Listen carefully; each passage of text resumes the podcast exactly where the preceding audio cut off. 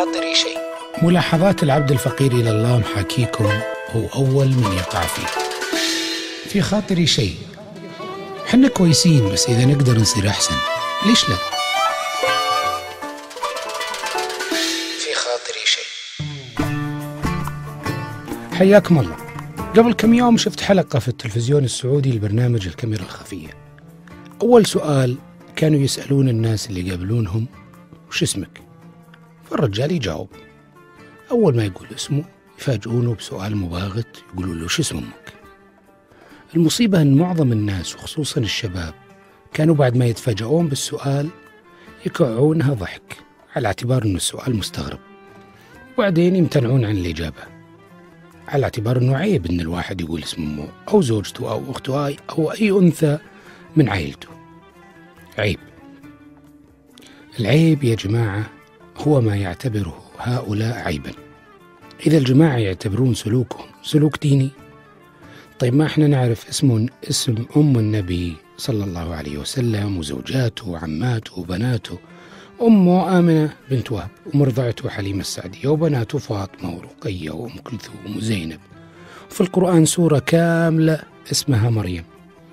وتذكرون لما كان النبي معتكف وجته زوجته صفية تزوره وهي طالعة طلع معها عشان يودعها وهي ماشية ولما صار برا المسجد شافوا اثنين من الصحابة واستعجلوا بالمشي فقال لهم النبي على رسلكم يعني لا لا تسرعون إنها صفية بنت خويلد يعني زوجتي.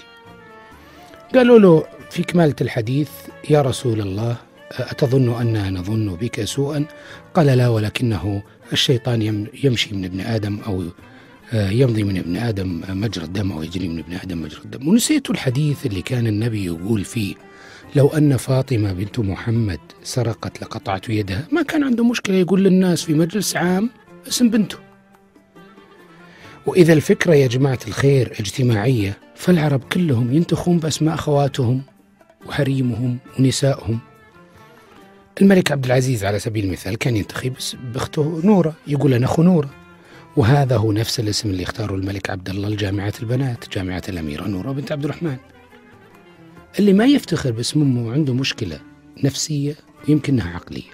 صحيح أنها المشكلة موجودة بشكل أو بآخر وللأسف أنها عند الجيل الجديد أكثر بدلالة أنه برنامج الكاميرا الخفية الكبار لما يسألونهم اللي في الخمسينات والستينات شو اسم أمك؟ يقول اسم أمه مرتاح ما كان عنده أزمة. بس الصغار يصير عنده أزمة في الغالب كأن أحد بيضربه واتذكر بهالقصة الكاريكاتير اللي رسمه الفنان. آه، الكاريكاتيري عبد السلام الهليل رسم رسمة ولد صغير وأبوه يقول له ليش تخلي ولد الجيران يطقك؟ قال ما أقدر عليك أسر عيني عارف اسم أمي. كان الهليل يشير إلى أجم... أزمة اجتماعية حقيقية. بالتالي يا جماعة الخير إحنا يجب أننا نتخلص من هالمشكلة. وقبل ما أختم أبى أودعكم وأقول لكم أن تركي ولد مزنة يحييكم وسلامتكم. في خاطري شيء. ملاحظات العبد الفقير إلى الله محاكيكم هو أول من يقع فيه. في خاطري شيء. حنا كويسين بس إذا نقدر نصير أحسن. ليش لا؟